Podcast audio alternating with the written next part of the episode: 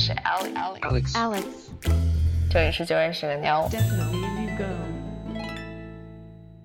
Hello，我是 Alex，欢迎收听《绝对是个妞》的播客。今天这期节目呢，我邀请了一个酷姐姐，她叫 Rain。她有很多不同的身份，她是兽医、桨板教练、骑行者、徒步者，也是一个修行者。Rain 呢，今年四十四岁，她没有结婚，没有生育，甚至也不从事我们认为的那种稳定的工作。爱情、金钱、成为妈妈，这些事情都不在她的人生排序里面。他一直在通过和动植物的连接、对自然的探索和对他自己内心世界的开发，去接近他想要的目标。在这期节目中，Rain 会分享他是如何走上这样一条并不按部就班的路。他会分享自己的生命体验，包括在徒步过程中所感受到的能量连接。我也会在节目中和 Rain 去探讨，在他四十四年的人生中，他和主流偏离的越来越远，但他却能够做到不焦虑且自洽的底气是什么。这是一期很治愈的节目，希望你可以在 Rain 的故事中获得能量。之前就听说你是个很传奇的人，传奇算不上。我就记得是你在狼图腾剧组养过狼，然后你还在新西兰牧场上当兽医，还走过很多徒步的线路，很大神的线路，就感觉你是一个生活很不按部就班的人。你是从什么时候开始过上这样的人生的？过上不靠谱的人生是吧？嗯，要从开始读兽医，嗯，那个是第一个不靠谱的决定。怎么会去读兽医了呢？，对，就是之前还是很按部就班的，因为毕竟你在国内上小学、上初中、上高中，就是这个是所有人的轨迹嘛。读大学的时候也是读的家里面认为你该读的，那个时候金融很火，所以就读的金融。然后金融读完了以后，本来已经申请了去澳洲的那个 Macquarie，就是经济、金融、会财会这些特别好的一个学校，申请了去那儿读注册会计师。嗯，呃，所以其实所有的都交上去了，学校的 offer 也都给了，但是当时在等签证的时候，我就报了我之前在新西兰的这个学校，就是梅西大学的兽医的预科，所以等于是 Macquarie 的 offer 和兽医学院的 offer 是同时都在手里。当时我跟家里面人说的是 Macquarie 的那个澳洲签证我没拿下来，所以我就这么不靠谱的选了兽医学校。嗯，但是当时家里是不同意的，一直到那那个时候你就知道你想要做这个吗？嗯，我从小就喜欢动物，家后面就是动物园儿，所以我从不会说话，就话都没说清楚，然后不太会走路的时候，家里人就会带我去动物园儿，嗯去的非常频繁，可能一年要去个几十次。然后家里面从小到大宠物就没断过，嗯什么小鸡、小鹅、小小鸭子、松鼠、金丝熊，全部都养过。就是我考兽医，我选择上兽医学院的时候，家里人问说你为什么想要学兽医？我说这还用问吗？这不是从小家里就是这个环境吗？对，但是不同意，一直到我毕业都不同意。我从梅西大学兽医院非常辛苦的读了五年，毕业了回来了以后，家里人给我的第一个 offer 是，呃，你要不要还回银行工作？嗯 然后我说，那我读兽医干嘛？我读兽医就是为了当兽医啊。但是他们还是不理解，一直到现在可能才勉强认可我兽医的身份。诶，那你在新西兰也在牧场上当过兽医是吗？嗯，那些其实就都是实习？对我们读到大五的时候有。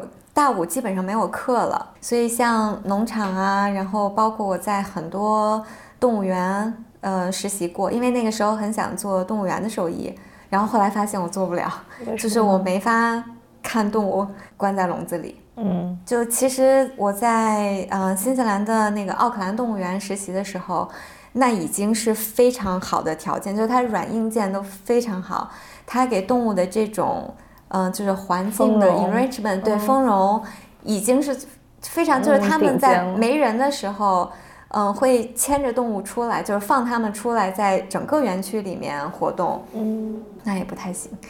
就是尤其你见过这些动物在野外，就是在它该在的地方是什么样的时候，再看这些动物被 关起来，就这个实在太残忍了，我觉得。哎，那我一直有一个问题，就是我该不该支持动物园这样东西的存在呢？比如说你的小时候，你就通过北京动物园看到了这些动物，然后有了某埋下了这个种子，那就城市人是否还是需要动物园？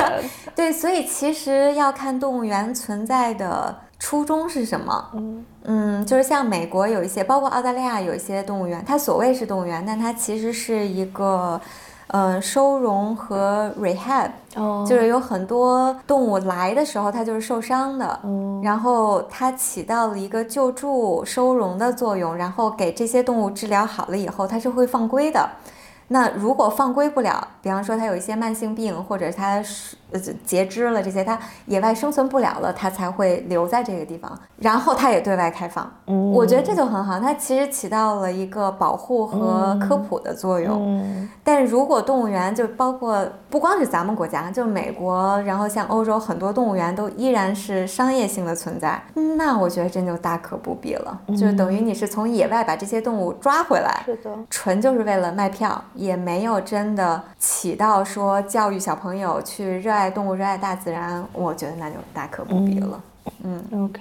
那你养的那些小狼，我看你写公众号，他们是就是刚出生的小狼，对吧？然后呢，你带去让他们跟人就是熟悉，你当他们的妈妈。嗯，就是小狼和鸟一样，就是它 imprint，它睁开眼看到的是妈妈。嗯，所以我们就需要在它睁眼之前就把小狼从妈妈身边带出来，然后我们就人类就变成它的妈妈，完全是人手喂大的，就一天六次上好闹钟起来喂它们。我当时为了带小狼，我在哈尔滨森林动物园住了一个月嘛，嗯，然后后来我就是每天都会去跟 狼妈妈沟通一下，说我说你的宝宝很 OK。说实话，我学兽医选择回国，最开始的时候是想做野保。就是做野生动物保护，后来发现这条路走不通，嗯，然后就想那要不就做救助，所以等于从狼图腾杀青出来了以后，就一直想做自己的救助医院。找地方的时候就找到了卡斗斯，就是现在这个寄养中心。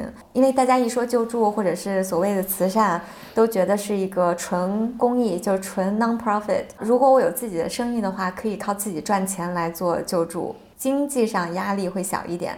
那卡特斯到今天其实也是在用它做寄养，就是商业的这一部分去填补它做救助的那一部分。哦，嗯，它可以寄养狗狗和猫。可以。那我就会放在你那里寄啊。可以。哦。那你从什么时候开始徒步？从新西兰开始。你上学的时候吗？对，上学的时候，因为新西兰先天条件放在那，如果不玩户外的话，太暴殄天物了。嗯，且不说你住的地方就能看到山海，放学以后往海边一坐，就是没有遮拦的海平线，然后一进山以后就是连绵不断的山，就比方说。我回来，呃，或者说我徒步骑行的这些经验，很多人，包括周边的朋友，包括家里人，依然还是觉得很小众，就是他还是会问你说你为什么要这么做。新西兰绝对不会有人问你 为什么。所以你看，我也在问你为什么。人人都这样做，啊，就大家有假期就去徒步啊，要么就下海钓鱼啊。在新西兰，如果你不玩户外。是很奇怪的一件事情。嗯嗯嗯，像我第一次在新西兰徒步的时候，然后它国家公园是里边是有专门人去维护，因为它有一些步道，然后包括有一些受保护的鸟类。然后我第一次徒步的时候就遇到了一个这样的人，大胡子，一一大哥，然后就背了一个小包。聊完了以后，他就说了一句：“We are shaped by our landscapes。”嗯，然后我就觉得。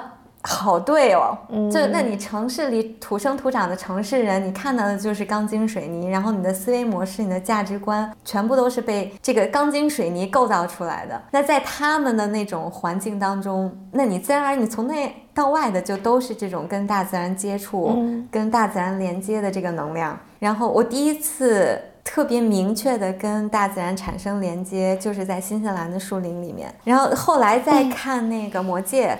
里面不是有那个 Tree Elf 吗？就是那个感觉，然后你进去了以后，就魔界完全就是新西兰。嗯，你进到那个树林，就所有的树都超级超级粗，然后你上面的那个树叶就会把整个天空都挡起来，就光线就像基督光一样从树叶当中慢慢的洒下来。我当时就一个人走在树林里面，你就会听到。特别低的说话的声音，我当时就回头看，我说啊，是是有人上来了吗？然后没有，我停下来的时候，就边上正好是一棵大树，我就坐在它的树根上，然后我才意识到是这个树，你能听到的那个声音并不是对话性的，它只是有很低沉的这种波动，你能感受到。然后你坐在那个树根上面，就。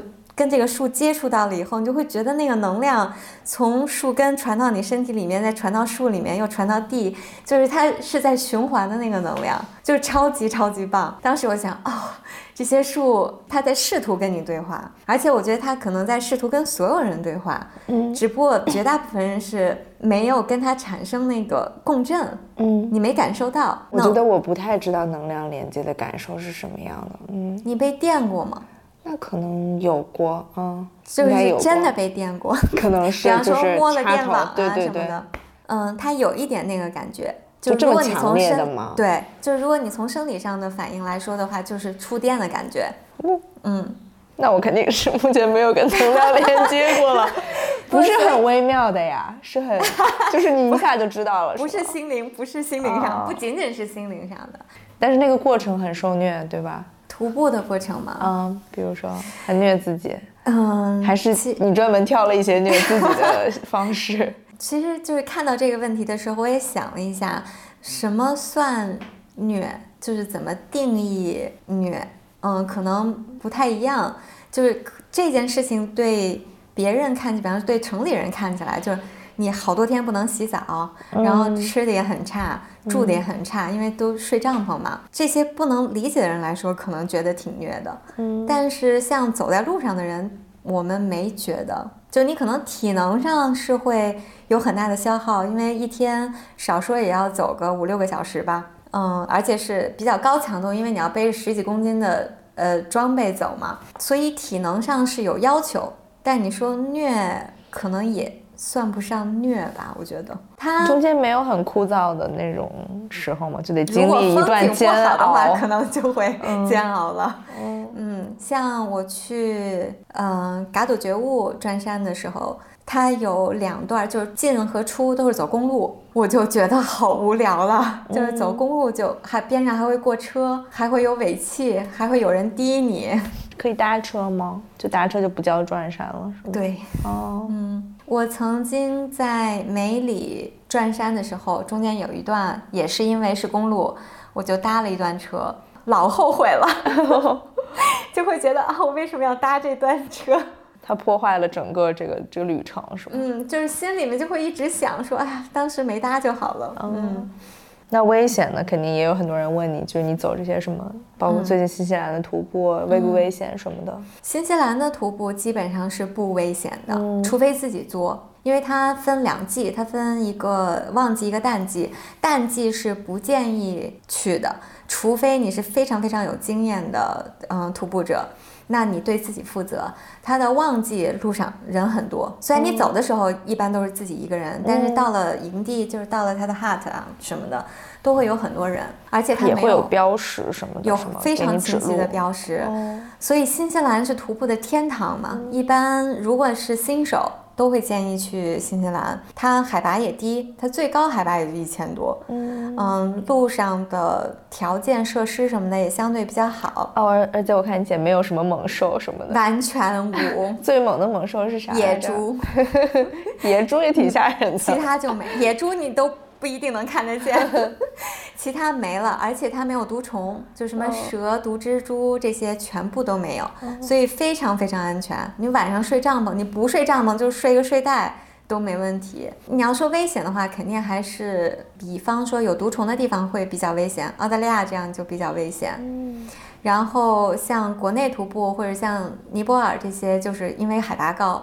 所以会有点危险，嗯，不容易迷路吗？这种。国内还挺容易的，嗯，所以去之前一定是先下载离线的地图，然后 GPS 全程开着。嗯，像新西兰我可以完全关手机，但是在国内我就不敢，就是国内就一定要带着充电宝，一路充电一路看。你会更倾向于一个人走吗？我从来都是一个人。那为啥没有结伴？最最开始的时候，是因为很难凑，那一来凑很难凑时间，二来很难凑体力，后来也就不不去凑这个人了。就是你习惯一个人，呃，他太便利了，嗯嗯，而且在这个过程当中，没有说去非常作，就是去一些自己能力达不到的地方，或者做一些自己能力达不到的事情。嗯所以我没有遇到过非常危机的时候，让我觉得说我不应该一个人。就我所有的行程，我一个人都非常的愉快。我觉得可能正是因为是一个人，就需要确定我一个人面对所有的问题的时候，我都可以尽我力去解决这个问题，所以可能反而会比其他人准备的更加充分。嗯就我出发之前是会做非常非常多，就是不是脑子一热说想去哪儿就去哪儿了，通常要做大量的功课，就是对当地非常非常的了解，对整个行程的规划，就是我每天走多少公里，这这这个公里范围之内。有哪些是上坡，哪些是下坡，然后路面情况大概是怎样，气候是怎样，就这些全部都是提前就就调查好的，包括体能上的准备。我可能未来一个月要骑长途的话，我是会提前做体能训练的。所以其实到现在为止，我都没有遇到过什么特别大的危险。嗯嗯。但是别人在路上看到你的时候，还会问啊，你怎么一个一个女孩自己出来？嗯嗯，嗯，那个时候你就跟他们就嗯，对，是吧？保持礼貌性微笑。嗯，最开始的时候，我会就是比较坦然的承认自己是一个人，但是其实越靠后，就越近几年。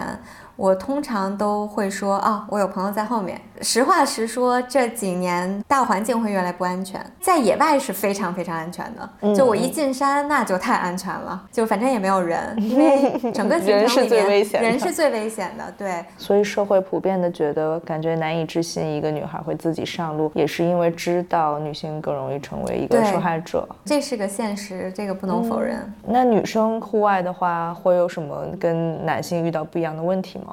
经期，比如说，对我个人来讲啊，最大的差别是你要多带垃圾出去，别的没啥，就至少体能就是体力上它对我造成的困扰，我我没觉得跟非经期有什么太大的区别。情绪上可能会有一点，年纪越大就越 越显现出荷尔蒙的威力。但是说实话，你在山里面你也没人，就是没人 没有人让你发这个脾气，对吧？对，所以这个也差别也不太大了。但是唯独是因为我们进山所有的垃圾都要背出去，那就等于万一你赶上经期的话，你就要多背一点垃圾出去。嗯，男生肯定要便利很多啊，比方说他上厕所吗？上厕所是其一，因为他可以不摘背包就上厕所。嗯我们不太容易。我试过不摘背包上厕所，他真的是不太容易站起来。哦，你试过那种站立小便的神器吗？没有，因为要多背一样东西。哦，然后包括，比方说你看到一个呃河，想下去稍微冲一下，对吧？那男生就是脱了衣服就下去了，我们不行啊。嗯，你还得找个地儿换衣服，就很麻烦，所以通常也就放弃了。这哎，那有便利的地方吗？钻进去一些狭小的缝隙，嗯，体重轻，所以呢，自重的负担小一点，吃的少吃，的少，吃的不一定少，吃的还真不一定少。或者耐力强。耐力强是真的，哦，嗯，或者不是说耐力强吧，就是生命整体的生命力更顽强，是真的。就是我们会比他们耗得更久，嗯。嗯，至少我观察到的是这样，呃，或者说至少玩户外的女生是这样。嗯。在想也其实也不应该太追究这个男女差异是什么，也许他本来没有很大的差异呢。嗯，我觉得可能还是个人的差异更大，就是那你会玩的不会玩的，玩的专业的不专业的，或者说对自己生命负责的和对自己生命不负责的，其实两边都是男女可能都差不多，尤其像嗯、在国内我徒步的时候。好多人都说啊，你一个女生啊，就或者说你一个人啊，或者你强调会强调一下，说你女生一个人啊什么的，在国外绝对不会有人问你这个问题，因为在国外女生自己一个人徒步的，在外面玩的实在是太多，不要太多了，特别多，就没有人会关心你为什么一个人出来，或者为什么你一个女生出来。也好多人都说男女之间有差异，但这事实嘛，我们本来就是有性别上面的差异，那体能、体力各个方面。肯定是不一样的，但是并不代表说有这些差异的存在导致我们有些事情天然就不能去做。就我觉得这个不应该是一个规定，就它不应该是一个禁锢。就比方说我们走在户外，那大家明明背的包都是一样啊，对吧？我们明明都要背帐篷、背睡袋、背吃的，那凭什么说？男生就要比女生更健壮或者怎样？难道是我们背的东西不一样吗？对吧？或者说我们走在路上的时候，下雨就是下雨，刮风就是刮风，高反大家都是站在五千的海拔，就是这没有任何的差异。所以就是在这种环境之下再去强调男女，我觉得没有必要。就他如果有差异的话，是个体差异，就这跟他是男是女没有任何的关系。嗯。哎，那你在徒步的过程中，你会感觉到恐惧和孤独的时候吗？有这种时候吗？嗯，孤独没有过，嗯，就是因为就追求的就是自己一个人在 路上的感觉。恐惧，其实我觉得不能算恐惧吧，但是。有过那么几次，几次可能都多了，可能有过一两次，觉得可能生命会在这终结。有过，有过，有过，就是他当时的那个那个环境，可能并没有真的危机到那个程度，但是当时的这种生命体验是有，就是比较接近死亡的这种生命体验。就比方说，我有一次也是。也是嘎多觉悟，那天是因为下山的时候，就是也是过了垭口下山的时候，突然看到山谷下面开始往上走，像云彩一样的雾气，然后当时就直觉觉得不能再往下走了，因为也已经是下午了，所以我怎么也走不到我就是规划的那个目的地，就意味着我需要在。一个不适合扎营的地方扎营，然后当时海拔是四千七，就是对于扎营来说有点高。嗯，最主要的是它没有营地，就是它没有没有平的地方，它是一路下坡嘛，所以我只能是找一块石头少一点的地方，在一个斜坡上面，然后上面是一块大石头，能够帮我稍微挡一点风。就我只能是在这样的地方。扎营，我刚把帐篷都扎好，就是睡袋什么都弄好了，放进去以后，下面那个雾气一下就上来了，然后就刮了起了好大的风，非常大风，我就一直躲在帐篷里面，就听到外面那个风就呜呜叫，又四千七又高反，然后我的帐篷又很小，就是单人帐篷，是就连坐都没法坐直，就你坐起来了以后，那个脑袋就顶到帐篷上面了，当时。那一晚上我就就是先吃了一盆呃一片止痛片儿，然后就躺在那儿，我就会觉得哇塞，就是这个生命人生的意义到底在哪里？就我是谁，我在哪儿？嗯，然后后来在我半睡半醒之间吧，突然一下外面就特别特别安静，就是特别特别诡异。当然也是因为我可能是半睡半醒，就是属于潜意识意意识在交接的这么一个状况。然后我突然一下就觉得我。没在呼吸了，就整个意识飘出去了，就非常我非常明显的感觉到我的意识离我的身体越来越远。然后当时我就想，不行，不能这样，就是我不能死在这儿，就是死在这儿有点太太随意了，有点太随机了。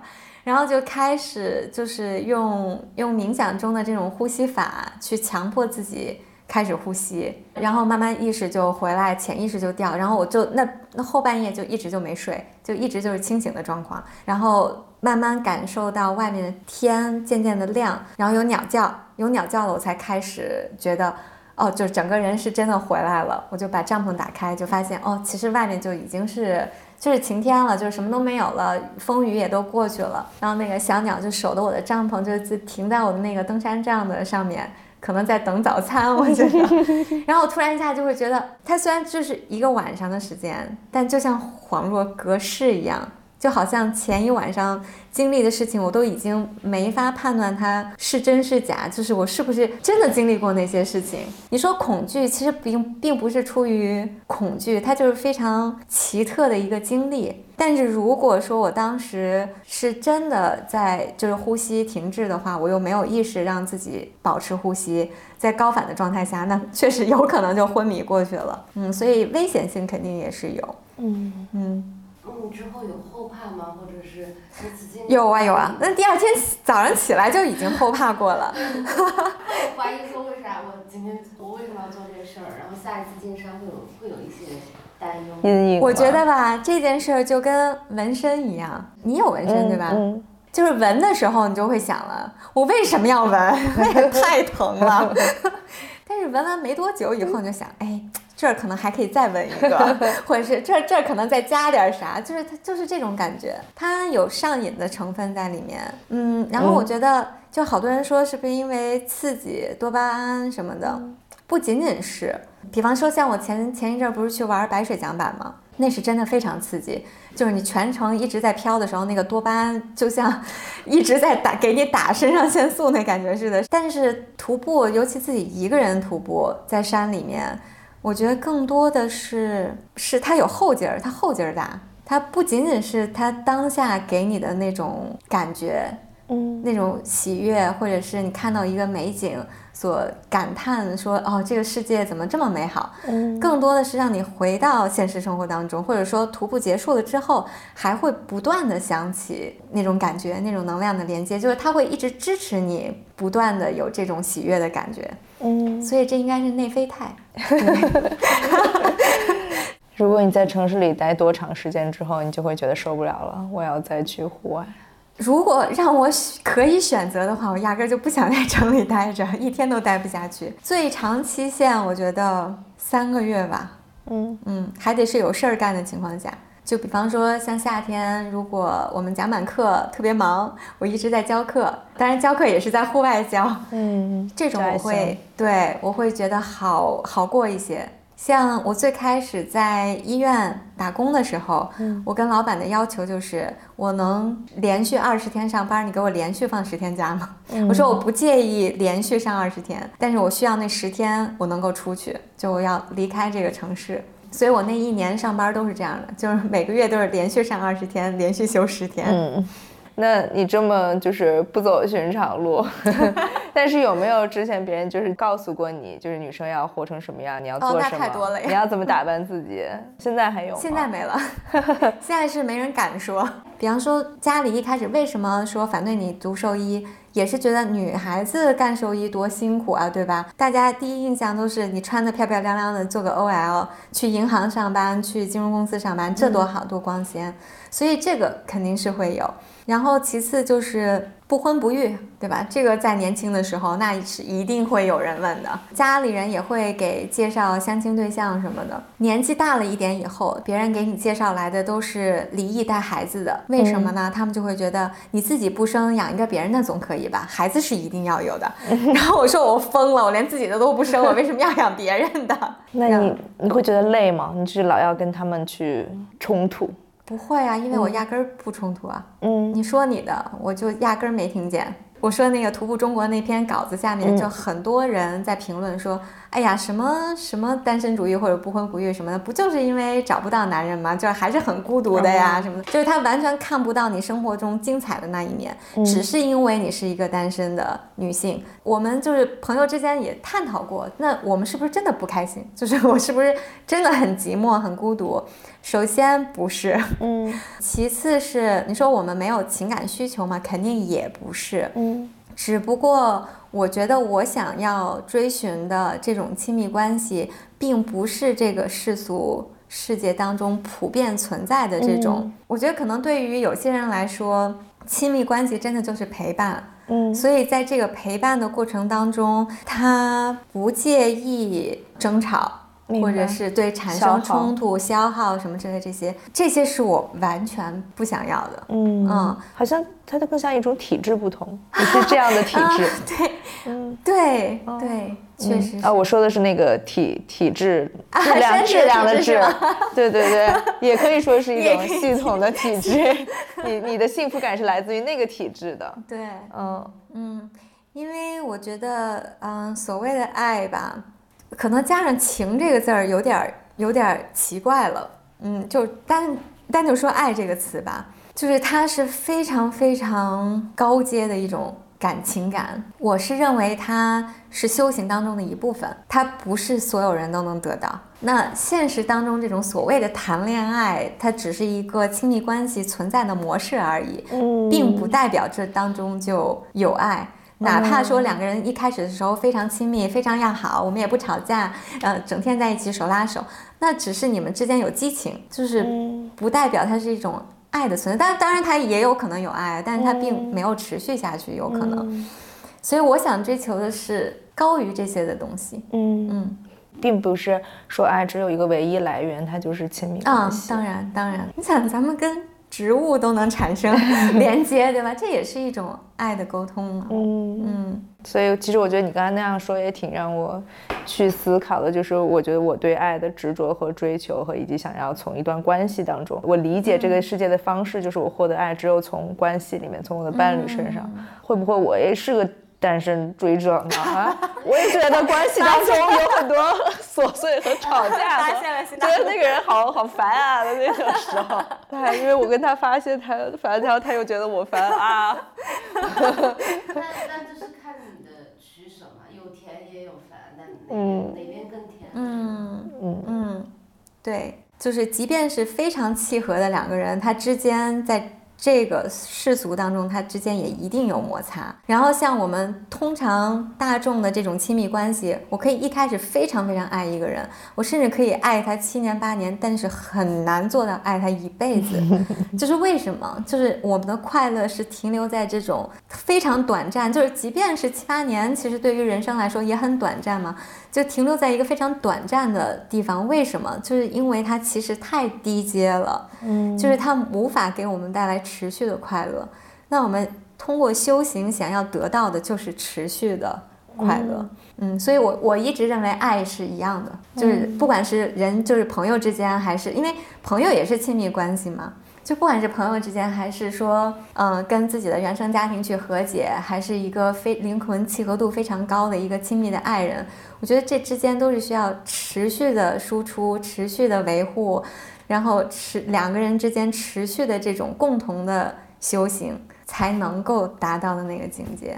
嗯，那你看身边那种有孩子的朋友和结婚的朋友，看到他们就是看到妈妈们的，你的感受是什么样的呀？首先，就是如果是作为我的朋友的话，比方说看你看 Rachel 这种，首先我觉得你们开心就好。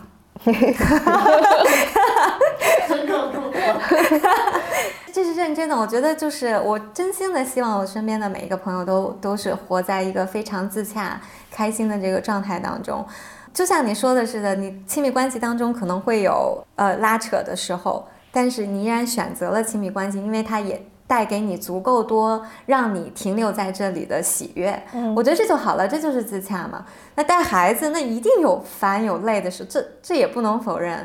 但是他能够给你带来的那种幸福，也是我们这样的人不可能体会到的，嗯，是我们没法感同身受的。我觉得这这也很好呀。你们在经历你们人生当中那独有的那种喜悦和幸福，我觉得也非常好。但是如果我看到一个妈妈带了孩子，不管，嗯，就是自己也不教，然后孩子闹了以后还各种抱怨、各种吐槽，那我就觉得大可不必了，对吧？你生他干嘛呢？生出来给地球增加负担吗？所以我觉得还是看看这个妈妈自己本身的状态吧。嗯，那你在比如说决定没有那种安安稳稳的上班，还有决定自己要不婚不育的时候，你会担心你失去了？另外一种可能性吗？我不会担心，但是 肯定会好奇。嗯嗯，如果我当时走了那一条路，平行宇宙的你，对，平行宇宙的我，然后会怎样？但是我不会，哎呀，我会不会那样过得更好？那肯定不会。嗯，对，我会觉得，如果我选择了那样，OK，我肯定有那样的成功，或者有那样的，嗯，幸福快乐。但是也一定有选择了那条路要经受的一些伤痛，所以是一样的。你只不过是经历了不同的人生，它没有好坏。但是确实是，如果能让我穿梭于不同的 平行宇宙，妈的多重宇宙，对，那太开心了，每一个都看一下。那在做选择的时候，你凭借的是什么？你刚才有提到是应该，这个应该应该怎么拆解？啊，这个问题特别特别好。以前有人问我这个问题的时候，我会说直觉呀，或者怎样。后来我仔细想了一下，尤其这两年。我现在在做决定的时候，我的评判的依据是：如果这件事情让我事后会想起来，我当时应该怎么怎么样，那我当时就应该怎么怎么样。嗯，就是举一个简单的例子，比方说我去跑山，我看着地上有一个瓶子。但是我今天我没拿垃圾袋，就我今天的目标不是捡垃圾，我就是为了 PB，我就是为了跑得更快。但是我跑出去的每一步，我可能都会在想，我他妈刚才那个苹果应该 捡。所以如果我有这样的想法，我会产生这样的想法，我那个当下就会去做，就以防万一，你后面不停的去 想这个事情。对，就像你在转山搭的那那一节车，对，后面就一直后悔。对。哦，那我觉得这个这方法不错，感觉每次可以，对，是可以想象的，将来我会不会念念导致？其实且不说是不是后悔吧，但是这件事情如果在事后还会再出现的话，那其实已经是侧面说明你当时就应该做这个选择呀，你就应该把它处理掉。那瑞英今年是四十几？四十四十四，四十四，嗯。我在想你的，我看到一个海报上面对你你的自我介绍是，呃，职业兽医，先写在第一个，然后 ACA WPA 双系统进阶职业桨板教练，嗯，户外运动爱好者，嗯，不带纱巾的北京大妈，嗯。先问问为什么要选自己是不带纱巾的北京大妈呢？嗯，就是我觉得我打这个标签其实是一个反标签，嗯，就是希望大家不要对大妈有这个刻板印象。那你首先你自我认同为大妈吗？那这个年龄绝对是大妈了呀。怎么了？不算，不算，这年龄不算。可是我是在为我自己辩护。我如果你都算大妈，那我我也不远了。你你是真的不算，你是真的不算。商业吹捧。嗯，我是觉得回想一下我们年轻的时候啊，去看四十几岁的人，那绝对是老阿姨了呀。我觉得比我再大一点，那都该管人家奶奶了。所以自我认同为大妈之后，会让你觉得我更就是 对于这个年龄的鄙视跟他就是解离了嘛？我就不需要再因为我自己的年龄大了之后，然后就觉得有一些自卑感，因为我已经自认为是大妈。啊，我年龄上面从来没觉得自卑过，但是会有紧迫感，是真的。像那天一个跟我同龄的朋友，就是他们是一对夫妻，然后他们的孩子是呃高中，我们就坐带着他的孩子，我们四个人坐一桌吃饭，然后我们三个人就在那儿聊，就是各种说，哎呀，我想做那个，想做这个。边上他这个上高中的这个小女儿突然就。插了句嘴说：“你们怎么那么多想做的事情？我怎么什么都不想做？”嗯，然后我们三个人异口同声啊，真的是异口同声说：“ 因为我们老了。”嗯，就是你突然意识到你。时间不够用，就是你还有那么多想做的事情，像你的那个 list 里面，你有问还有什么想去的？我太多想去的地方了，你还没去的是吧？还没去，就是排不过来呀！我就算现在我全职徒步，我到死的时候都徒步不完 啊！有这么多着急，真的就包括像新西兰，我这次去走的时候，很多人就是一开始的时候就会问说：“哎，走 TA 的吗？”我说：“啥 TA？” 走着走着，就是跟人聊多了以后，就发现好多人是在走 TA，TA 是新西兰一条贯穿从北岛的最北端到南岛的最南端的一条徒步路线，要走三个月。包括欧洲，就是北欧也有很多非常非常漂亮的，你甚至可以在路上看极光的徒步路线。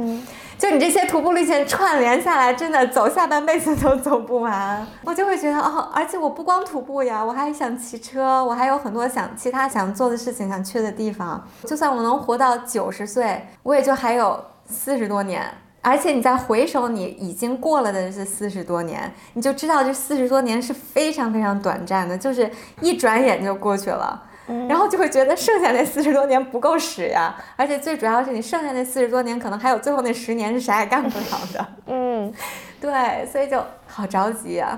年轻人不知道干该干什么，还是时间太多了。是的，就是他们没有意识到你的生命有多有限。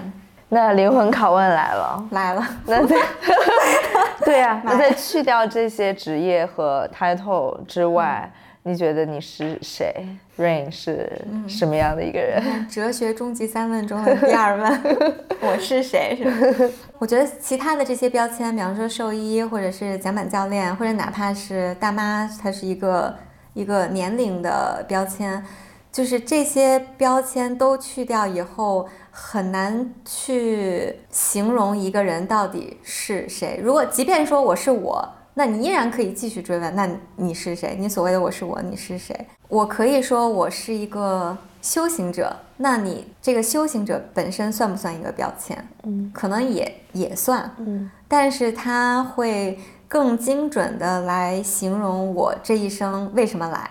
我选择的所有的这些事情，都是为了能够帮助我更好的去完成我这一生的修行。嗯嗯。不管是接触动物，还是接触大自然，还是说去选择做做瑜伽，或者跟这些所有身心灵成长相关的事情，它都是我想要选择的这个修行之路的一部分。嗯嗯，这跟你说的那个 listen to your calling 是一样的吗？就是你的这个 calling 是修行吗？强相关，强相关。我觉得修行可能更多的是我自己，然后所谓的这个 calling，嗯，更多的是。利他吧，就是为他人。我一直觉得我的 calling 是怎么说呢？不一定是疗愈，因为疗愈这个词现在有一点被用的太广泛了。嗯，所谓的疗愈，就是我们也不必苦口婆心的，或者以某种特定的方式去给到对方，就是只要我们按照自己的方式去活就 OK 了。就是因为我的存在，他们做了什么样的决定？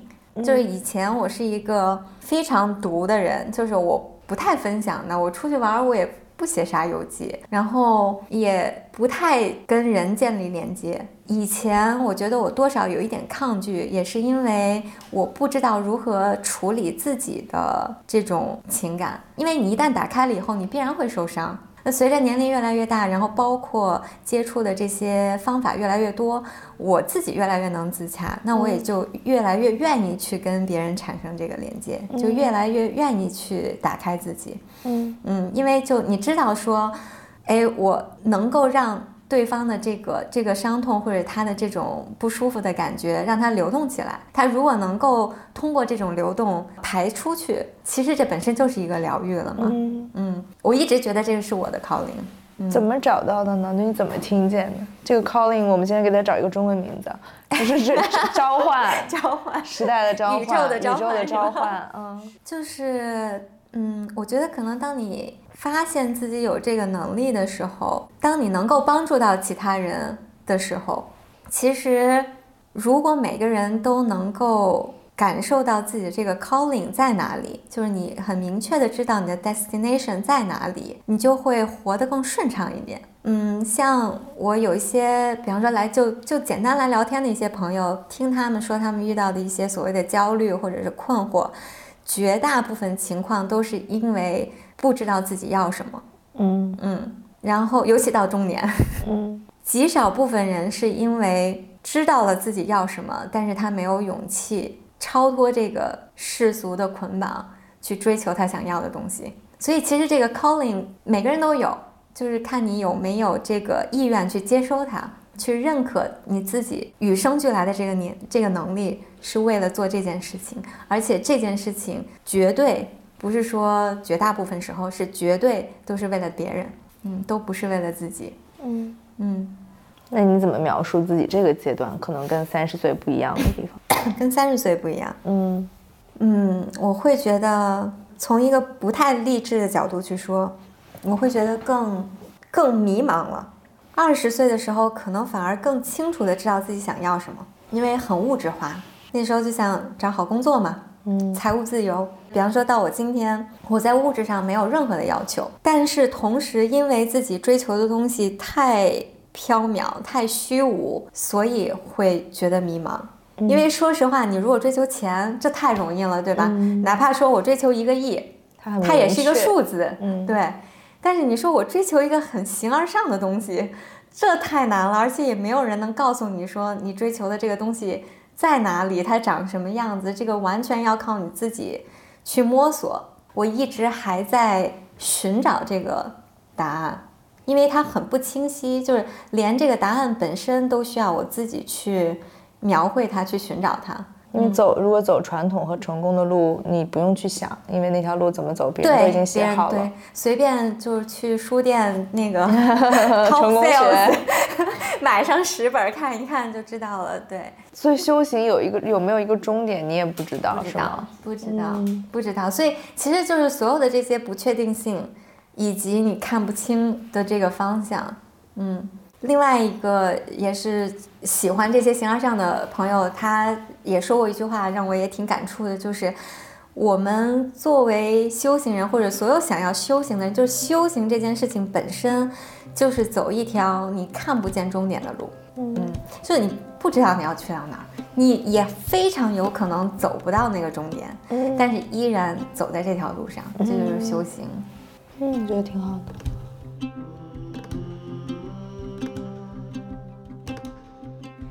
和 Rain 聊完，我觉得他让我看到了作为一个女人过出另外一种人生的可能性。虽然她追求的终点连她自己都看不见，但她还在不断接近的路上。她那种自由的状态，她想要追逐的目标，都让我感受到了一种很强的意义感。虽然她也会说迷茫，但这种迷茫可能就是未知带来的挑战和喜悦吧。好了，这期内容就是这样。如果你喜欢 Rain 姐姐，或者对他的生活有什么问题，都欢迎来评论区和我们讨论。这里是绝对是个妞，我们下期再见，拜拜。